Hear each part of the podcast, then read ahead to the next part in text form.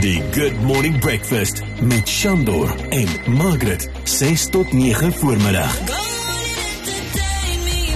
Op OFM. Tanika Smit, jy was verlede jaar matriek aan Oranje gewees. Jy het jou matrieksertifikaat gekry, maar jy en op sigself het het 'n paar uitdagings in die gesig gestaar. Ja, ek het. Uh, vertel ons 'n bietjie meer van jou journey. Jy was gediagnoseer met 'n baie unieke siekte om dit so te stel. Wat presies is dit? Ehm um, ek is gediagnoseer met idiopathic intracranial hypertension wat drukking op my brein veroorsaak. Wow. Jo. Okay, so so daai drukking en uh, ek, ek neem aan dit dit lei nou tot ongelooflike ongemaklikheid ook, nê. Nee.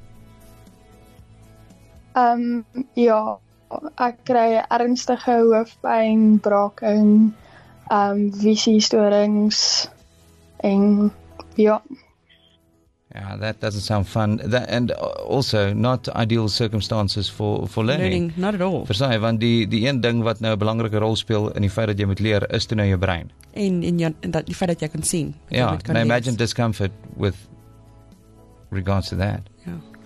Ja. Ehm um, nou Danica, jy is nou gediagnoseer met hierdie siekte. You faced it head on. En jy was 'n totaal van 1 maand agter die skoolbanke as ek reg is, gedurende jou matriekjaar, né? Nee? ja, ek was. How? Hoe hoe het jy- ja, hoe het want kyk jy jy het nou matriek gemaak, né? Nee? En ek sal binnekort by jou by jou slaagsyfer uitkom. Maar maar hoe op aarde het jy dit gedoen? Hoe het jy dit reg gekry om my matrieksertifikaat vandag in jou hand te hê as jy net 1 maand in die klas was? 1 maand agter die skoolbanke. How? Um ek het verskriklik hard geleer en baie baie tutorlesse gehad. Okay, nou nou watse rol het jou jou onderwysers gespeel in hierdie proses om jou te kry waar jy dan nou vandag is?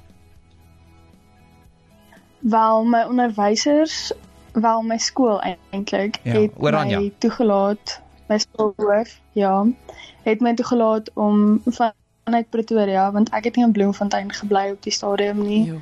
um het my toegelaat om vanaf Pretoria um basically skool te gaan. Soos al my SPA punte te doen vanaf Pretoria.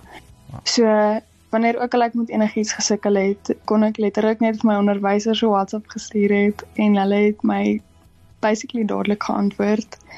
En wanneer ook al ek in Bloemfontein was, kon ek na al my onderwysers toe gegaan het en hulle het my op daai oomblik alles gelos wat hulle besig mee was en hulle het my gehelp met alles waarmee hulle my kon help.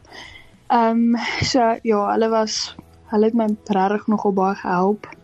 Ehm um, maar ja. Ehm um, ek het ek het baie hard geleer en die tutorlesse het ook verskriklik baie gehelp. Wow. Danica Smith, uh, matriculant of 2023, that overcame uh, a ton of challenges and adversity. You know, everything just alles was net teen haar gewees en om dan gediagnoseer te word met so 'n unieke siekte wat jy weet hierdie drukking op jou brein veroorsaak en ongemak en it's blurred vision en dit is narheid en en en en en om dan nog jy weet matriek aan te pak dit in op sigself is 'n groot vraag But here's where it gets so beautiful.